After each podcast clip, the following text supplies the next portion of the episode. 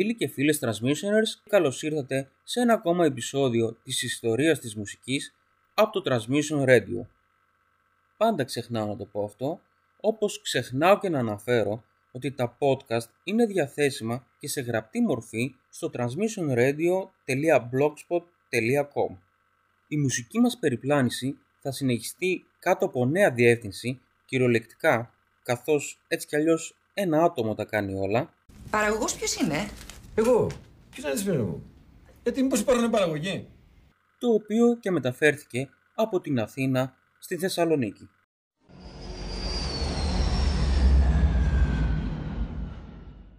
Δυστυχώς όχι τόσο εύκολα.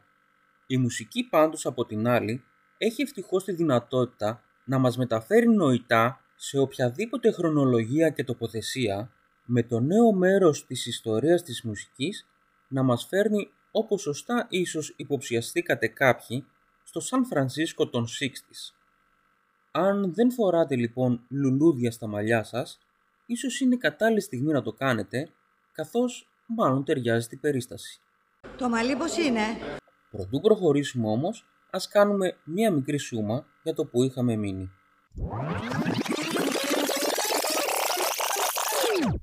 Βρισκόμαστε λοιπόν κάπου στο δεύτερο μισό της δεκαετίας του 1960.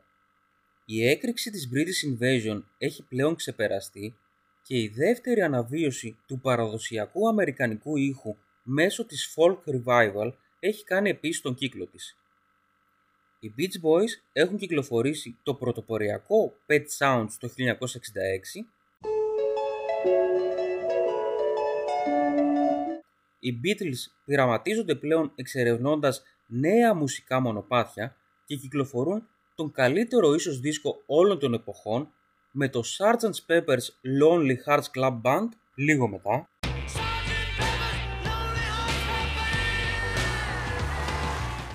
ενώ ο Bob Dylan από το Bringing It All Back Home το 1965 και μετά αφήνει στην άκρη την ακουστική κιθάρα για χάρη της ηλεκτρικής δίνοντας το έναυσμα για το πάντρεμα της folk με τη rock.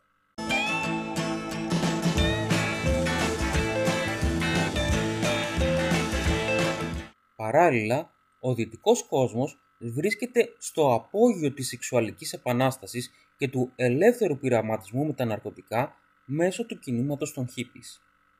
Μία τάση που είχε ξεκινήσει πολύ πιο πριν μέσα από τη γνωριμία των Jack Kerouac, William Burroughs και Allen Ginsberg το 1944 που εμπνεύστηκαν από τον αυθορμητισμό της bebop για να δημιουργήσουν το ρεύμα της γενιάς του beat. Η φιλοσοφία τους έγινε ευρύτερα γνωστή μετά την ανάγνωση του ποίηματος Hole από τον Ginsberg στο Σαν Φρανσίσκο στις 7 Οκτωβρίου του 1955, του βιβλίου On the Road του Kerouac που εκδόθηκε το 1957 και ενός άρθρου του Herb Caen στο San Francisco Chronicle του 1958 που συνδύασε τη νέα τάση με το Sputnik αναφέροντας ότι και τα δύο είναι εξίσου μακριά από το κυρίαρχο ρεύμα της κοινωνίας δημιουργώντας το στερεότυπο των beatniks που λάβαναν πλέον mainstream διαστάσεις. Όπως όμως συνήθως συμβαίνει σε αυτές τις περιπτώσεις όταν μια τάση λαμβάνει διαστάσεις μόδας, η γενιά του beat έχασε το αρχικό της νόημα με τους ακόλουθους της να επικεντρώνεται στην επιφανειακή μόνο διάσταση του κινήματος και να αντιγράφουν το στυλ, την εμφάνιση και τις συνήθειες αδιαφορώντας για τη βαθύτερη φιλοσοφία. Μετά από αυτή την εξέλιξη, οι εμπνευστές της γενιάς του beat απομακρύθηκαν από το ρεύμα που οι ίδιοι δημιούργησαν αφού πλέον δεν τους αντιπροσώπευε και οι beatniks έδωσαν με τη σειρά τους το έναυσμα για το κίνημα των hippies. Η λέξη hippie προέρχεται από το hipster που όπως έχουμε πει σε προηγούμενο κεφάλαιο βαστάει από τα τέλη των 30s για να περιγράψει τους φίλους της bebop καθιερώνοντας ένα συγκεκριμένο στυλ δυσήματος, ομιλίας και γενικότερων προτιμήσεων ολοκληρώνοντας έτσι για άλλη μια φορά την επιρροή της μαύρης μουσικής σε ένα νέο είδος που έμελε να κάνει την εμφάνισή του.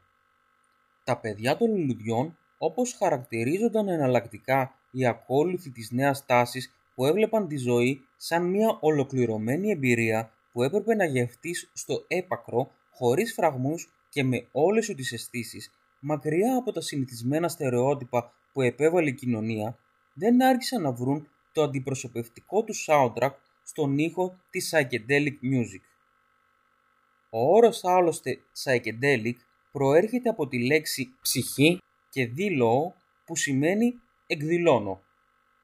Το νέο λοιπόν μουσικό ρεύμα, σε συνδυασμό συνήθως με τα αντίστοιχα ναρκωτικά βοηθήματα, είχε σκοπό να προσφέρει μια ολοκληρωμένη μουσική εμπειρία που θα φανέρωνε ένα κομμάτι της ψυχής που μέχρι τότε ήταν κρυμμένο από τη συνείδηση.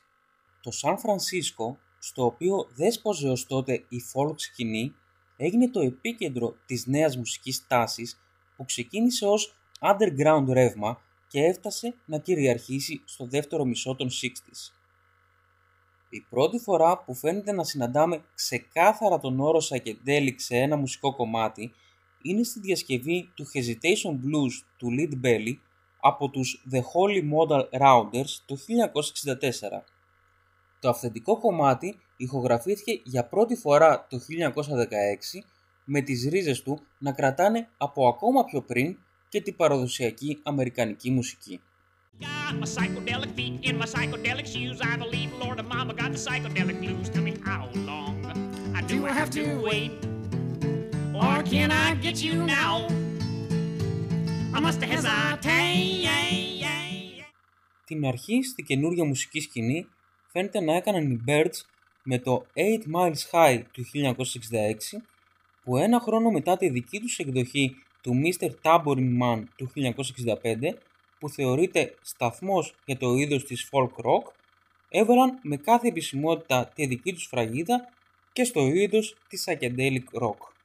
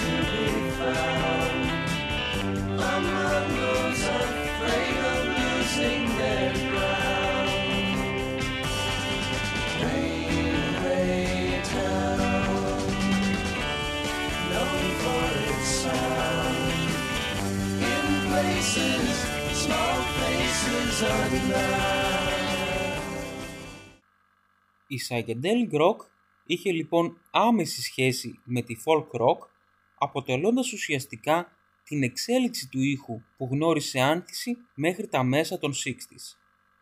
Πολλοί καλλιτέχνες άλλωστε και συγκροτήματα που δημιούργησαν τη σκηνή της ψυχεδελικής μουσικής ήταν μουσική της folk rock που έψαχναν ένα διαφορετικό τρόπο να εκφραστούν, σύμφωνα με τη νέα τάση της εποχής. Μια χαρακτηριστική περίπτωση της αλλαγής του μουσικού του στυλ είναι και ο Σκοτσέζος Donovan Phillips Leitch ή γνωστότερος ως απλά Donovan που ξεπήδησε από τη βρετανική folk σκηνή και γνώρισε επιτυχία και στην Αμερική με τη διασκευή του Universal Soldier το 1965. And he's fighting for democracy, he's fighting for the Reds. He says it's for the peace of all. He's the one who must decide who's to live and who's to die. And he never sees the writing on the wall. But without him, how would Hitler have condemned him at Laval? Without him, Caesar would have stood alone. He's the one who gives his body as a weapon of the war. And without him, all this killing can't go on. He's the universal soldier, and he really is to blame. His orders come from far away no more. They come from here and there, and you and me. And brothers, can't you see? This is not the way we put the end to war. Τα κομμάτια του Sunshine Superman του 1966 που έφτασε στην κορυφή των charts και Season of the Witch της ίδιας χρονιάς όπου συναντάμε τον στίχο Beatniks are out to make it rich αποτέλεσαν μετά το 8 Miles High μία ακόμα γέφυρα μεταξύ της folk και του νέου μουσικού είδους που ήταν πρωτοπυλών κάτω από ένα πιο pop πρίσμα σε σχέση με την περισσότερο rock συνέχεια.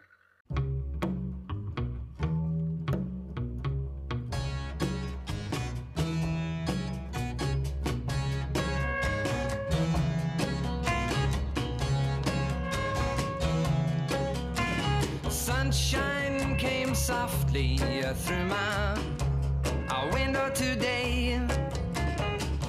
Could have tripped out easy, but I've I changed my way. It'll take time, I know it, but in a while you're gonna be mine. I know it. We'll do it in style.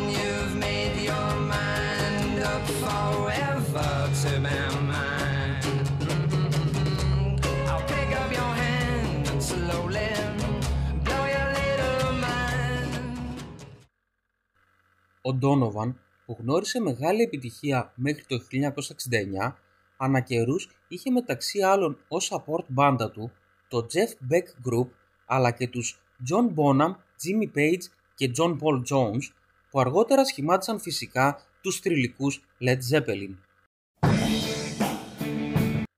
Ένα από τα πρώτα και χαρακτηριστικότερα συγκροτήματα της νέας σκηνής είναι οι Grateful Dead. Γέννημα θρέμα του Σαν Φρανσίσκο, ξεκίνησαν τη διαδρομή τους ως Warlocks στις αρχές του 1965 και παρήχαν το soundtrack στα πάρτι του Ken Casey, συγγραφέα του One Flew Over the Cuckoo's Nest του 1962, που ήταν γνωστά ως acid tests και είχαν στο επίκεντρο τη χρήση και προώθηση του ψυχεδελικού ναρκωτικού LSD, γνωστού και ως acid.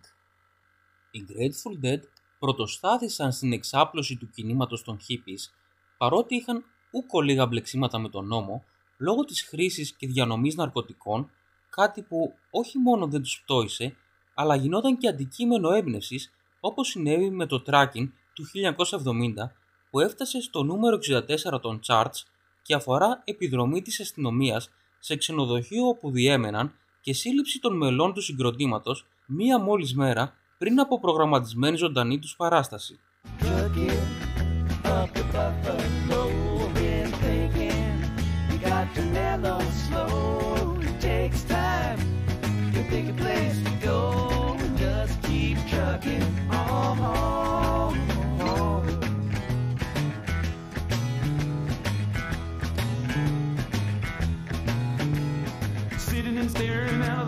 Hotel window.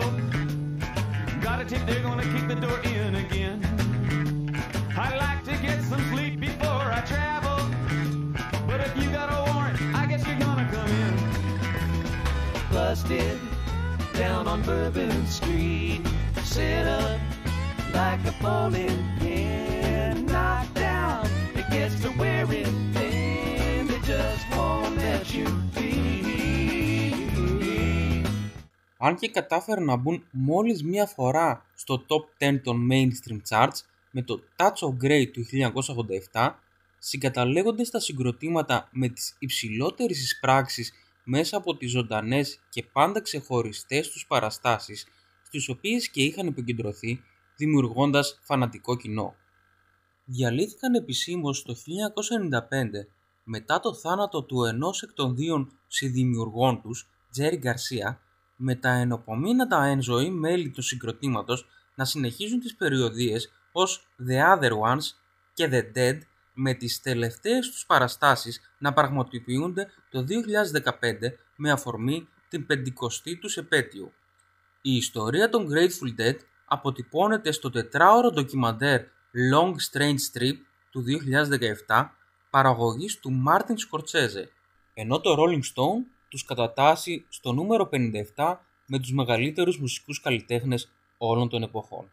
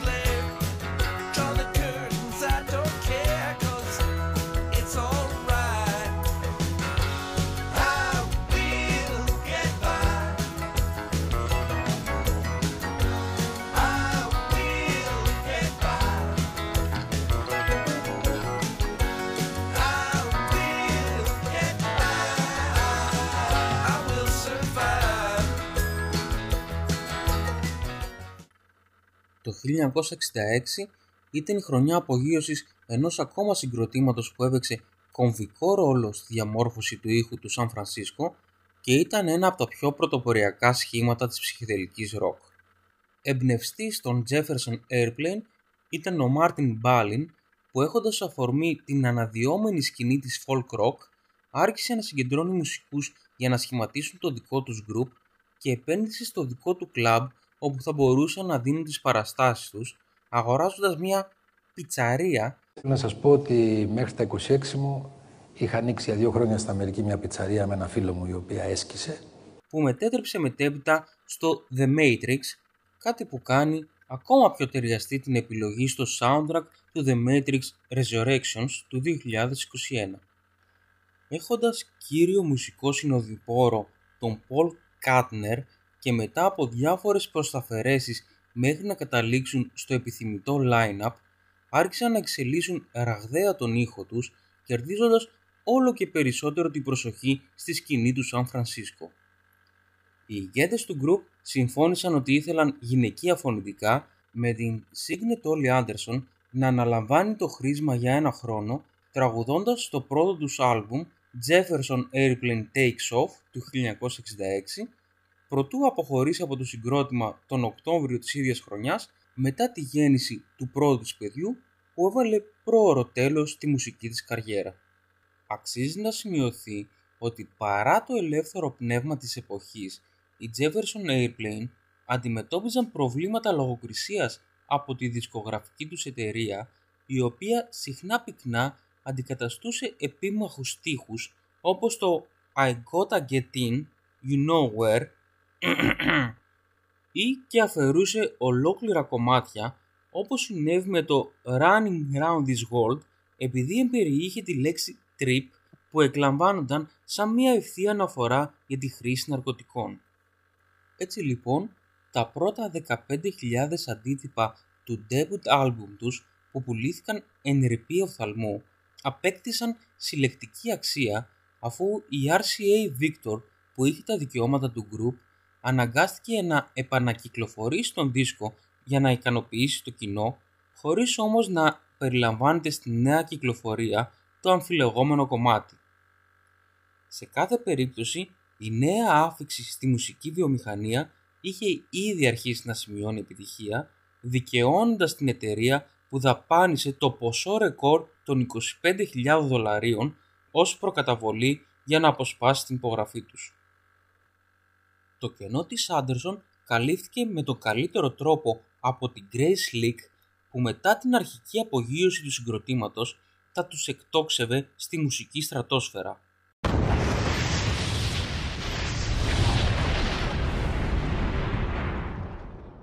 Γνωστή στο συγκρότημα καθώς ήταν μέλος των The Great Society που συχνά άνοιγε τις παραστάσεις των Jefferson Airplane, συνδύαζε ένα μοναδικό πακέτο εντυπωσιακής εξωτερικής εμφάνισης καθώς ήταν πρώην μοντέλο με ξεχωριστές φωνητικές ικανότητες έχοντας μεγάλο αντίκτυπο στην εικόνα του group. Η μεταγραφή της Grace League για την οποία δαπανήθηκαν 750 δολάρια ώστε να σπάσει το συμβόλαιό τους με τους Great Society αποδείχθηκε τεράστια σημασίας αφού πέρα από το και φωνή και κορμάρα η νέα frontwoman των Jefferson Airplane είχε και μουσικές ικανότητες αφού συνέθετε τα δικά της τραγούδια όπως το White Rabbit του 1967 που είχε ήδη γράψει όσο ήταν στο προηγούμενο της group.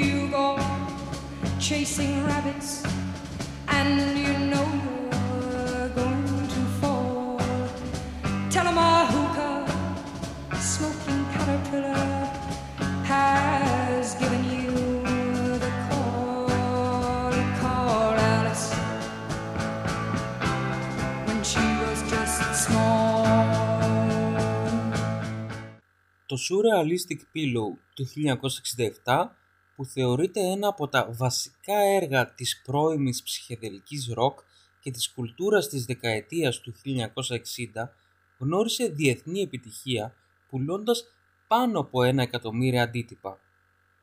Στον δίσκο περιλαμβάνεται επίσης το Somebody to Love που εμπνεύστηκε ο Darby Slick που ήταν κουνιάδος της Grace Slick η οποία έπαιξε καταλητικό ρόλο στα κομμάτια κατά τεθέν του νέου τους group. Τέτοια μεταγραφή ούτε ο Μέση να ήταν. When the truth is found to be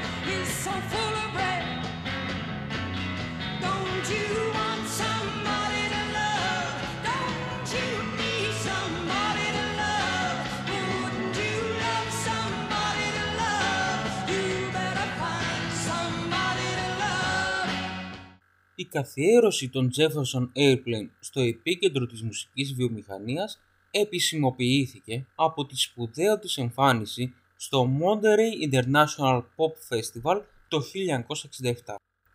Το συγκρότημα που στη συνέχεια υιοθέτησε ένα πιο βαρύ ήχο στο δρόμο που χάραξε ο Jimi Hendrix και η Cream είναι το μοναδικό που εμφανίστηκε και στα τρία γνωστότερα φεστιβάλ των 60s, Altamont, Monterey Pop και Woodstock, μένοντας στην επικαιρότητα μέχρι το 1970 όταν και ξεκίνησε η προσγείωσή του. Οι Jefferson Airplane διαλύθηκαν το 1972 με τα μέλη τους να ακολουθούν διαφορετικούς δρόμους σπάζοντας το group σε δύο διαφορετικά μουσικά projects, τους Hot Tuna και τους Jefferson Starship που είναι ενεργά μέχρι και σήμερα. Το 1989 βρήκε το συγκρότημα σε μια προσπάθεια επανένωσης με το ομώνυμο Jefferson Airplane να αποτελεί την τελευταία τους και 8η συνολικά δισκογραφική κυκλοφορία, ενώ τελευταία παρουσία των Jefferson Airplane στα μουσικά κοινά πραγματοποιήθηκε από τους Cow Conon και Cassidy που εμφανίστηκαν στο Locking Festival του 2015 γιορτάζοντας τα 50 χρόνια από την ίδρυση του συγκροτήματος που θα μπορούσε κάλλιστα να πει ότι έχτισε μουσικά την πόλη του Σαν Φρανσίσκο. We built this city. We built this city on rock and roll. Built this city. We built this city on rock and roll. Στο Σαν Φρανσίσκο βρήκε την προσωρινή της όπως αποδείχτηκε η Θάκη, η Τζάνις Τζόπλιν.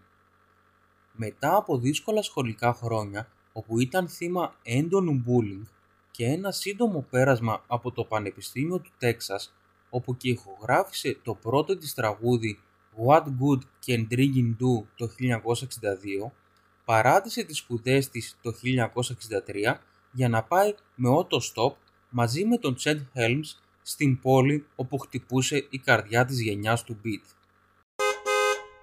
Εκεί, μαζί με το μελλοντικό κιθαρίστα των Jefferson Airplane, Jorma Cow Conen, ηχογράφησαν το 1964 κάποιες από τις πρόβες τους από διασκευές blues κομματιών, αλλά και αυθεντικά κομμάτια της Joplin.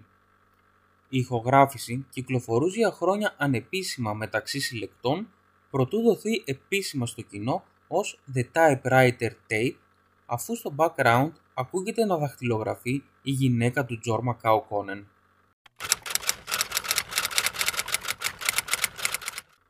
Η πρώτη της όμως παρουσία στο Σαν Φρανσίσκο αποδείχτηκε σύντομη αφού οι φίλοι της την έστειλαν πακέτο πίσω στους γονείς της καθώς έφτασε να ζυγίζει μόλις 40 κιλά λόγω του εθισμού της στα ναρκωτικά και το αλκοόλ.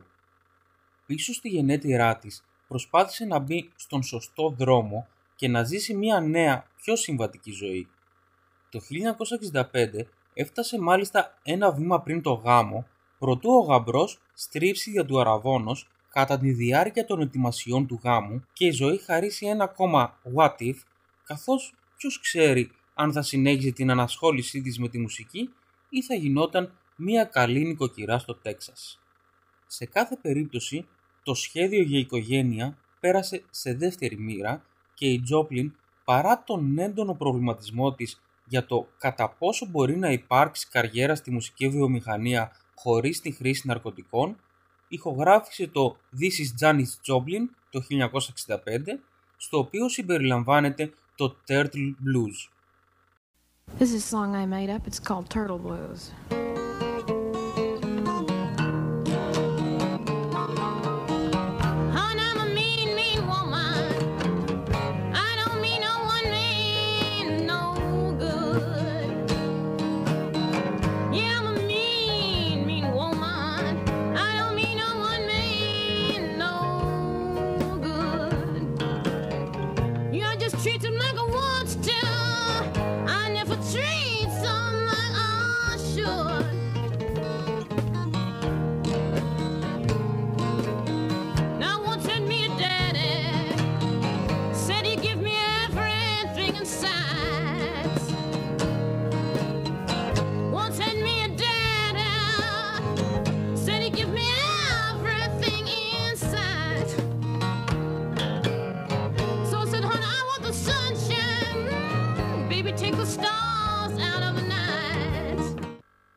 Η φωνή της, ποια φωνή, φωνάρα, κίνησε το ενδιαφέρον των Big Brother and the Holding Company που είχαν αρχίσει να γίνονται γνωστοί στη νεοσύστατη σκηνή του Σαν Φρανσίσκο και είχαν για μάνατζερ τον Chad Helms.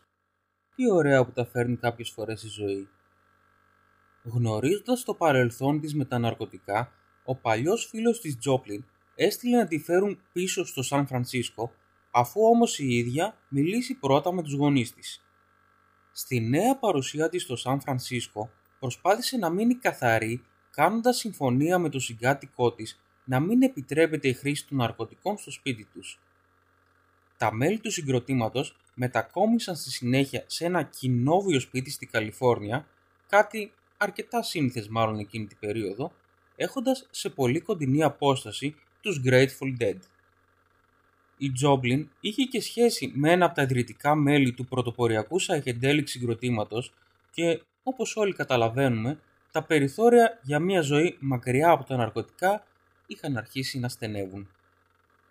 Οι Big Brother and the Holding Company ξεκίνησαν να εμφανίζονται σε κλαμπς και φεστιβάλ της περιοχής ανεβάζοντας σταδιακά τη δημοφιλία τους με την παράστασή τους στο Monterey International Pop Festival τον Ιούνιο του 1967 να εκτοξεύει τη φήμη του γκρουπ. down by my window, just looking out at the rain.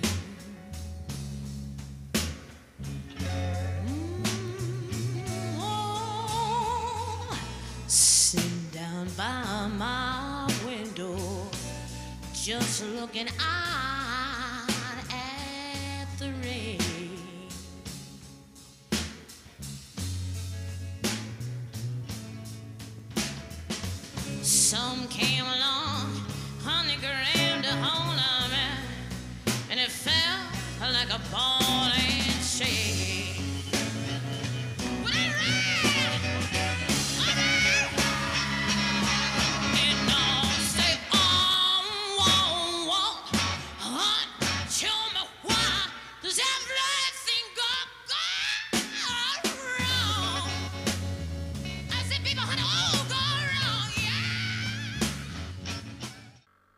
Λίγο μετά, τον Αύγουστο της ίδιας χρονιάς, κυκλοφόρησε και το ομώνυμο debut album του συγκροτήματος με την Janis Joplin στα φωνητικά να αρχίζει ήδη να κλέβει την προσοχή. Το 1968 το group άρχισε να αναφέρεται πλέον στις εμφανίσεις του ως Janis Joplin and Big Brother and the Holding Company με διθυραμβικά άρθρα των μουσικών περιοδικών να δίνουν και να παίρνουν κάνοντας λόγο μεταξύ άλλων για πιθανότατα την πιο ισχυρή τραγουδίστρια που αναδύθηκε από το κίνημα της λευκής ροκ και την πιο συγκλονιστική ηγετική γυναίκα της ροκ. Παρά τις δυσκολίες λόγω των συνεχών λαθών κατά τη διάρκεια των πιο απαιτητικών αυτή τη φορά ηχογραφήσεων και σε συνδυασμό με την προβολή του ντοκιμαντέρ για το Monterey Pop Festival στη Νέα Υόρκη, το δεύτερο άλμπουμ του συγκροτήματος με τίτλο Cheap Thrills το 1968 που περιλαμβάνει τα Summertime, Piece of My Heart και Ball and Chain καθιέρωσε με κάθε επισημότητα την Janis Joplin ως μία από τις μεγαλύτερες στάρ της εποχής. Το Cheap Thrills έφτασε στη κορυφή των charts όπου και παρέμεινε για 8 εβδομάδες σημειώνοντας πάνω από ένα εκατομμύριο πωλήσεις από τον πρώτο μόλις μήνα κυκλοφορίας του. Ενώ πέρα από τη μουσική ξεχωρίζει επίσης και για το πρωτότυπο εξώφυλλο που ευτυχώς ή δυστυχώς προτιμήθηκε από την αρχική ιδέα του συγκροτήματος που ήθελε να εμφανίζει τα μέλη του γκρουπ γυμνά στο κρεβάτι.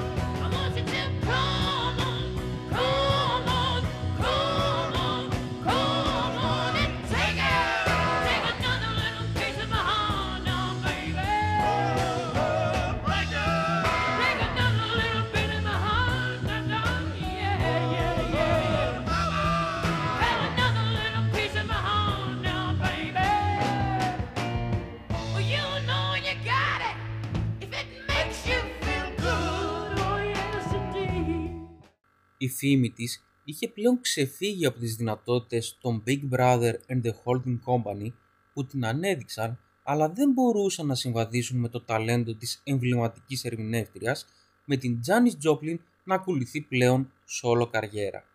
Έχοντας πλέον την απόλυτη δημιουργική ελευθερία, σχημάτισε την Cosmic Blues Band που ήταν το δικό της υποστηρικτικό συγκρότημα και έκανε στροφή στον soul και blues ήχο.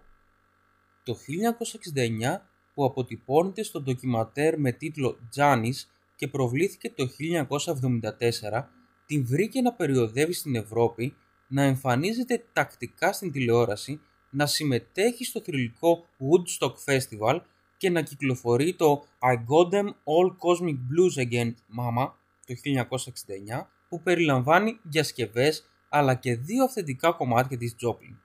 Με τις μοναδικές φωνητικές και ερμηνευτικές της ικανότητες έβαλε την προσωπική της φραγίδα σε κομμάτια όπως τα Try Just a Little Bit Harder και το To Love Somebody με τον μουσικό τύπο της εποχής να κάνει λόγο για την αναγέννηση των blues.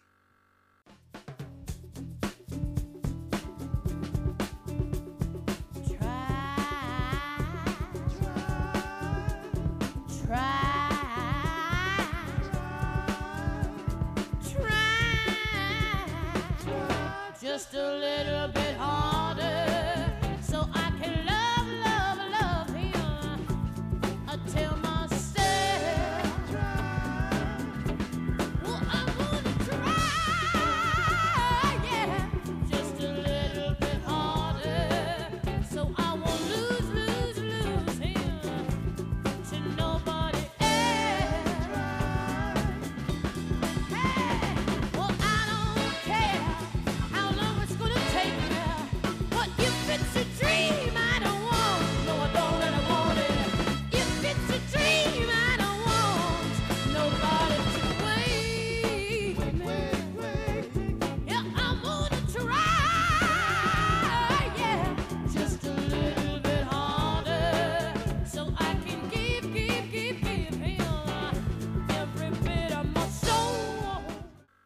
Δυστυχώς, ως συνήθως, και παρότι η φήμη της ολοένα και μεγάλωνε, δεν ήταν όλα ρόδινα.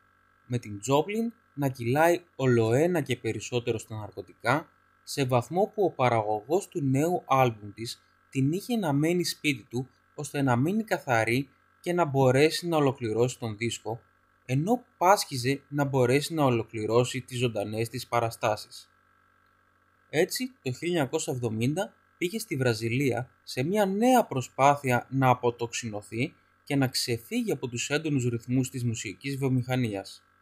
Το διάλειμμα μακριά από τα ναρκωτικά αποδείχτηκε όμως μικρό, αφού όταν επέστρεψε στην Αμερική το παρελθόν της αποδείχτηκε πολύ ισχυρό για να την αφήσει να ξεφύγει. Αν και σχημάτισε μια νέα μπάντα στην οποία έδωσε ακόμα μεγαλύτερη βαρύτητα ώστε να είναι όλα όπως ακριβώς τα θέλει, δεν κατάφερε να χαρεί για πολύ το νέο της δημιούργημα αφού στις 4 Οκτωβρίου του 1970 έγινε ένα ακόμα μέλος των μουσικών καλλιτεχνών που μπήκε στο μακάβριο κλαμπ των 27 αφήνοντας την τελευταία της πνοή πιθανώς από υπερβολική δόση ηρωίνης μόλις ένα μήνα μετά το θάνατο του τραγουδιστή των Can't Hit Alan Wilson και 16 μόλις μέρες μετά τον Jimi Hendrix σοκάροντας για μία ακόμα φορά το μουσικό κόσμο. Και οι τρεις τους είχαν εμφανιστεί στο Woodstock Festival το 1969.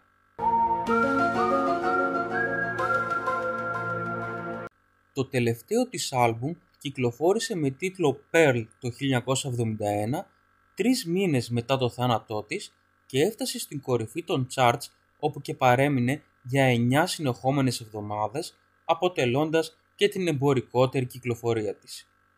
Προηγουμένως βέβαια, πρόλαβε να πάρει την εκδίκησή της από τους συμμαθητές που την κορόιδευαν κατά τα σχολικά της χρόνια.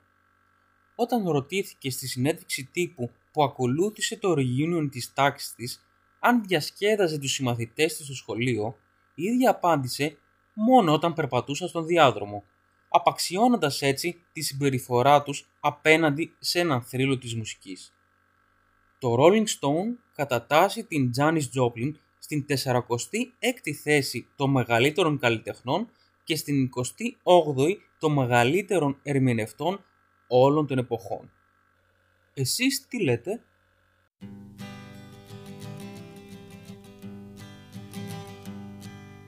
Busted flat in Baton Rouge, waiting for a train, and I was feeling near as faded as my jeans. Bobby thumbed a diesel down just before it rained and rode us all the way to New Orleans. I pulled my harpoon out of my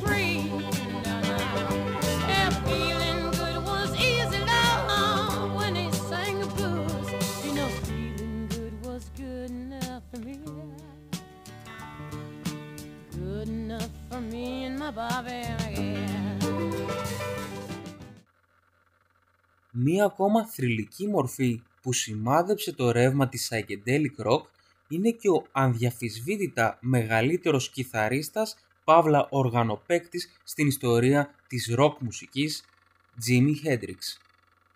Αν και η καριέρα του κράτησε μόλις 4 χρόνια, όπου πρόλαβε να κυκλοφορήσει τρεις μόλις δίσκους.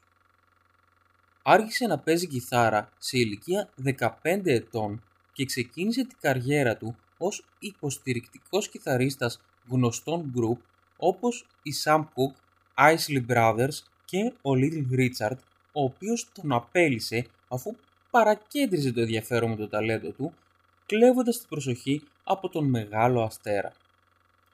Προτού λήξει η συνεργασία τους ωστόσο, εμφανίστηκε για πρώτη φορά στην τηλεόραση μαζί με το support group του Little Richard, παίζοντας τη μουσική για το Shotgun που ερμήνευσαν οι Buddy and Stacy.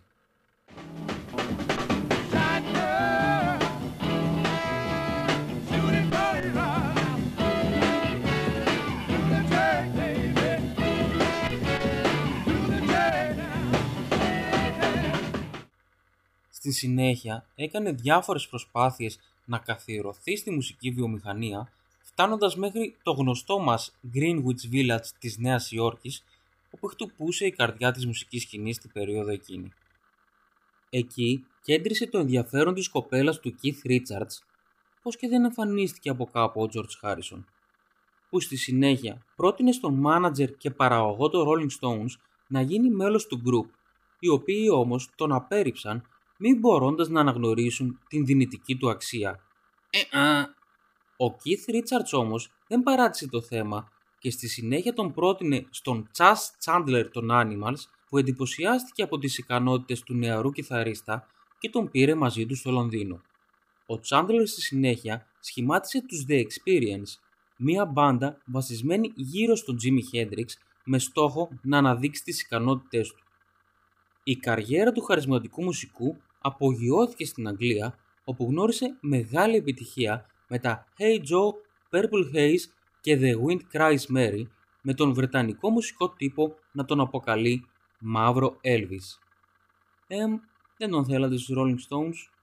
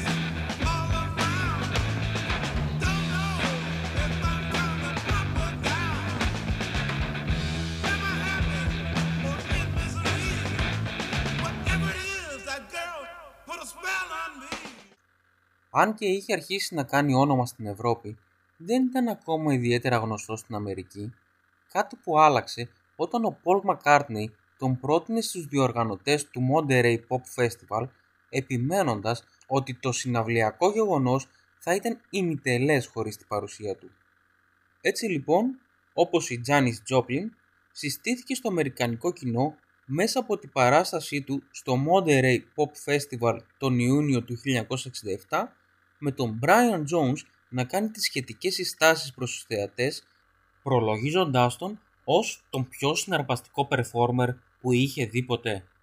Ο ίδιος δικαίωσε και με το παραπάνω τις προσδοκίες αφού πέρα από την ανεπανάληπτη παράσταση έμεινε επίσης στην ιστορία όταν έβαλε φωτιά στην κιθάρα του καλώντας τις φλόγες ψηλότερα με τα δάχτυλά του με έναν 17χρονο φωτογράφο που καθόταν στη πρώτη σειρά να αποθανατήσει τη στιγμή σε μία από τις πιο διάσημες φωτογραφίες στην ιστορία της μουσικής.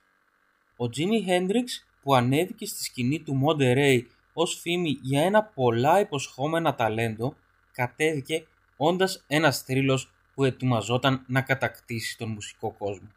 Μετά την παρουσία του στο Monterey Festival συμμετείχε σε συναυλίες μαζί με τους Big Brother and the Holding Company και Jefferson Airplane τους οποίους αν και ήταν μεγαλύτερα ονόματα ξεπέρασε ανεβαίνοντας αυτός ως headliner των παραστάσεων. Στη συνέχεια της πορείας του κυκλοφόρησε τους δίσκους Axis Bolt's Love του 1967 και Electric Ladyland του 1968 που έφτασε στο νούμερο 1 των charts περιλαμβάνοντας τη διασκευή του All Along the Watchtower του Bob Dylan φτάνοντας στο νούμερο 20 των singles charts και τα οποία αποτελούν τις εμπορικότερες επιτυχίες του.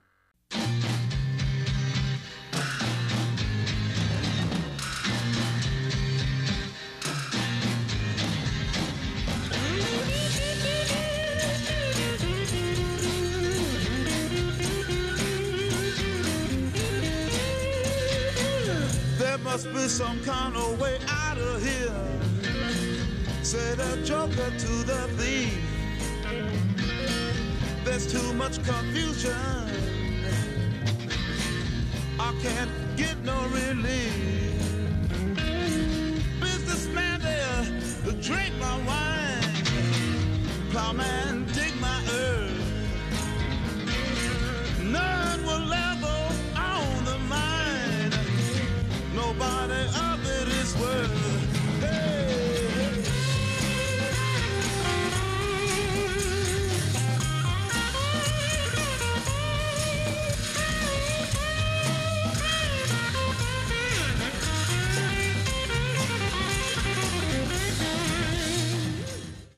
Ο Jimi Hendrix ήταν πλέον ο πιο ακριβοπληρωμένος μουσικός στον κόσμο με την παράστασή του στο Woodstock το 1969 να μένει για άλλη μια φορά στην ιστορία.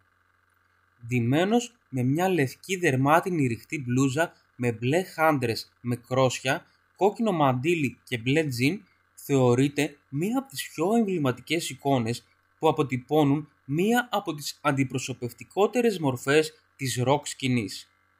Επιπλέον, η ξεχωριστή του εκτέλεση του εθνικού ύμνου της Αμερικής, όπου μιμείται με την κιθάρα του τους ήχους από αεροπλάνα και βόμβες και θεωρήθηκε ως δήλωση κατά του πολέμου του Βιετνάμ, για πολλούς είναι ίσως η μεγαλύτερη μουσική στιγμή της δεκαετίας του 60.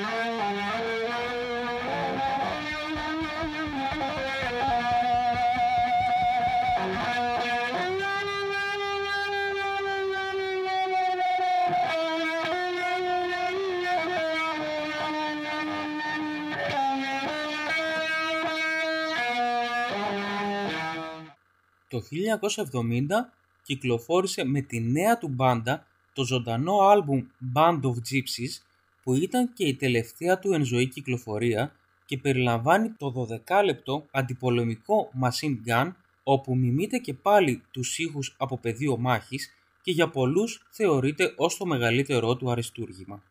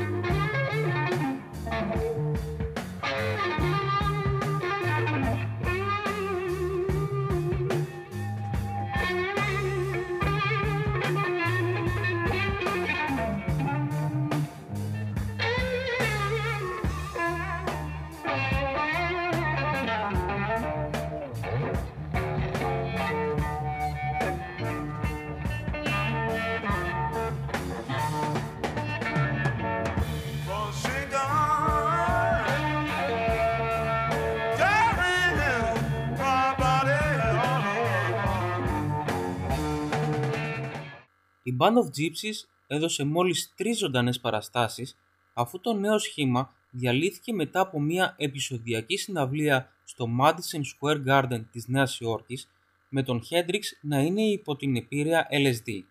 Οι The Experience επενωνώθηκαν στη συνέχεια με τον Hendrix που είχε εντωμεταξύ επενδύσει στο δικό του στούντιο που θα του έδινε απόλυτη ανεξαρτησία ώστε να δουλεύει σποραδικά το νέο του δίσκο που τελικά κυκλοφόρησε με τίτλο The Cry of Love το 1971. Παρά την επιθυμία του να επικεντρωθεί στο στούντιο και τη δημιουργία νέας μουσικής, ξεκίνησε ένα νέο κύκλο ζωντανών εμφανίσεων με τη συναυλία του στο Atlanta International Pop Festival στις 4 Ιουλίου του 1970 να συγκεντρώνει 500.000 κόσμο. Το Cry of Love Tour μεταφέρθηκε στη συνέχεια στην Ευρώπη με τον Hendrix να σταματάει τη συναυλία στο Art House της Δανίας στις 2 Σεπτεμβρίου του 1970 μετά από μόλις τρία τραγούδια.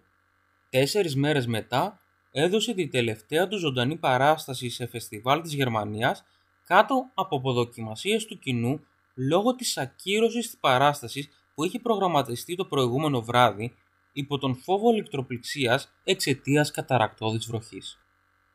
Τρεις μέρες μετά, ο μπασίστας των The Experience Billy Cox επέστρεψε σπεσμένα στην Αμερική μετά από επεισόδιο που είχε λόγω κατανάλωσης LSD.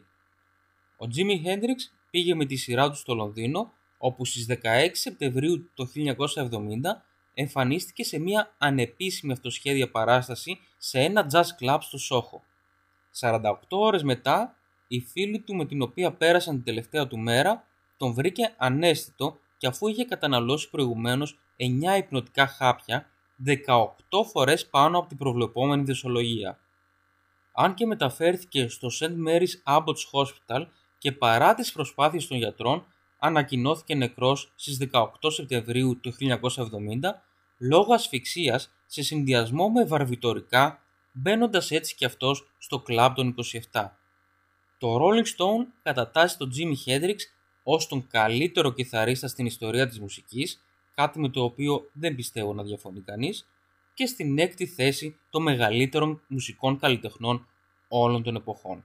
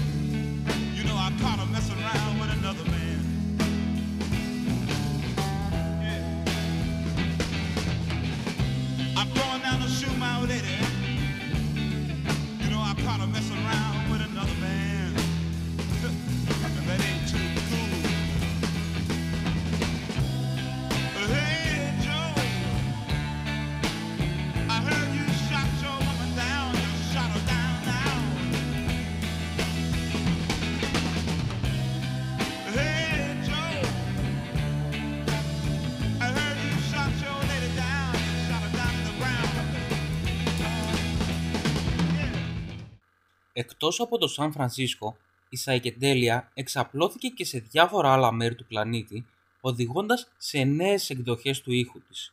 Στη Νέα Υόρκη, οι Vanilla Fudge έγιναν γνωστοί για τις ψυχεδελικές διασκευές γνωστών κομματιών, με το You Keep Me Hanging On των Supremes να γνωρίζει τη μεγαλύτερη επιτυχία το 1967.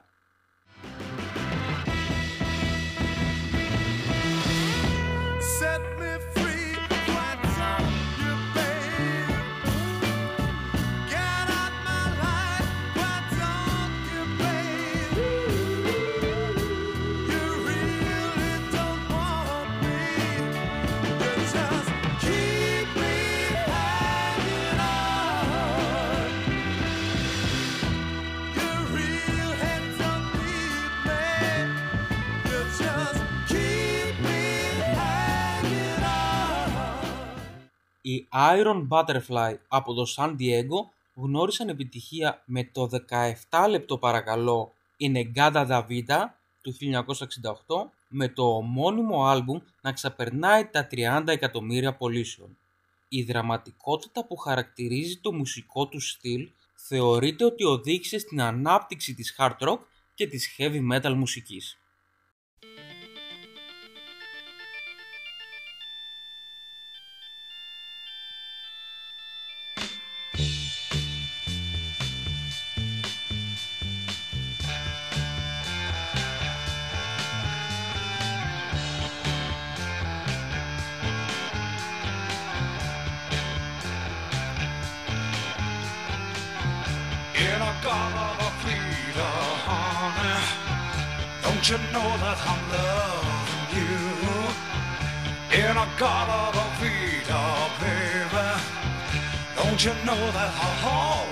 True?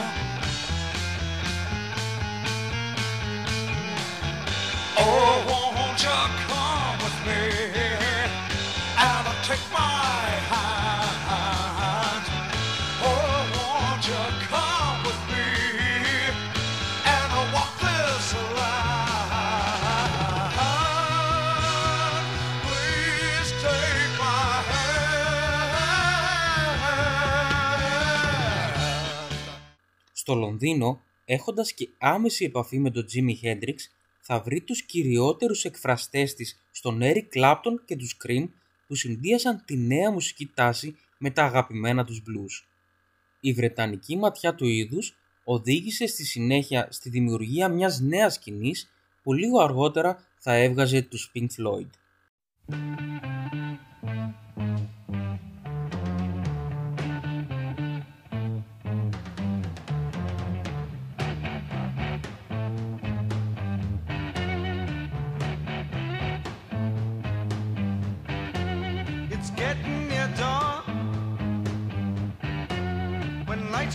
Tired eyes, I'll soon be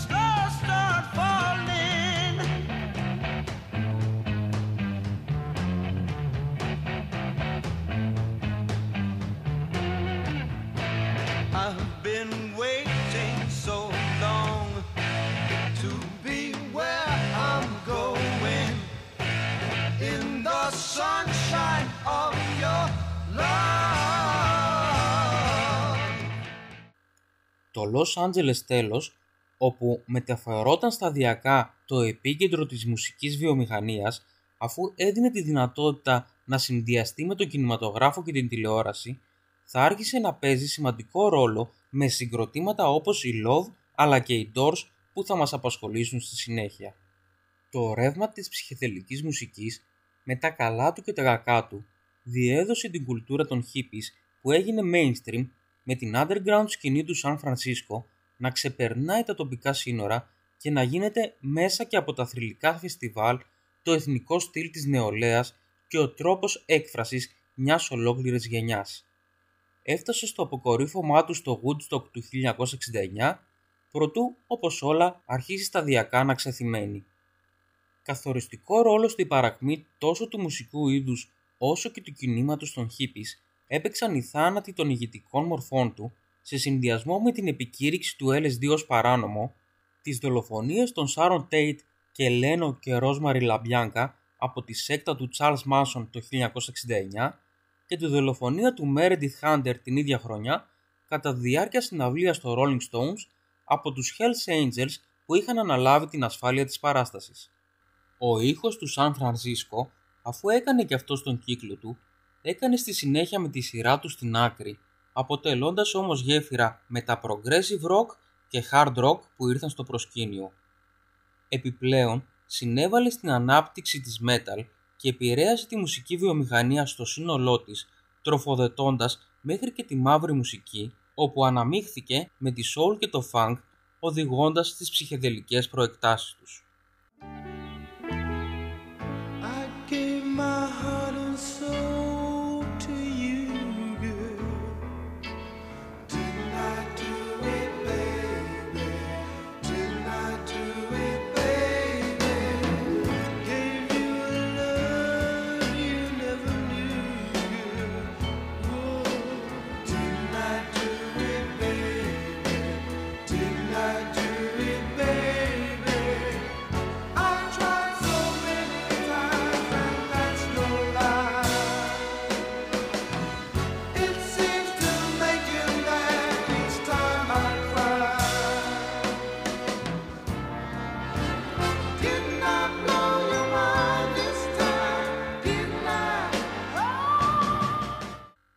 Βλέπουμε λοιπόν πως η folk μετά την περίοδο της δεύτερης δικής της άνθησης συνδυάστηκε με την British Invasion που είχε προκύψει ως εξέλιξη του rock and roll που ήταν η λευκή έκδοση των rhythm and blues που προέρχεται από μίξη των gospel, jazz, blues και folk και σε συνδυασμό με το skiffle δημιούργησε το folk rock μέσα από το οποίο προέκυψε η psychedelic rock που οδήγησε με τη σειρά της στα progressive rock, hard rock με μετέπειτα παρακλάδι της στην metal.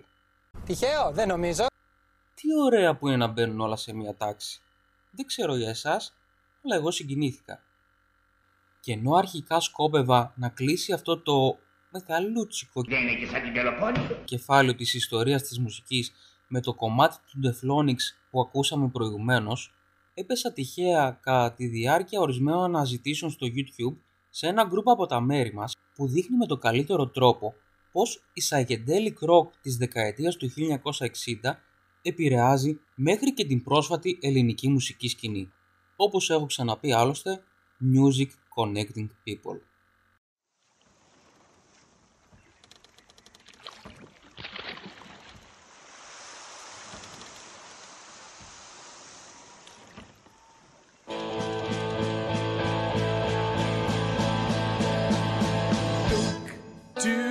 The sea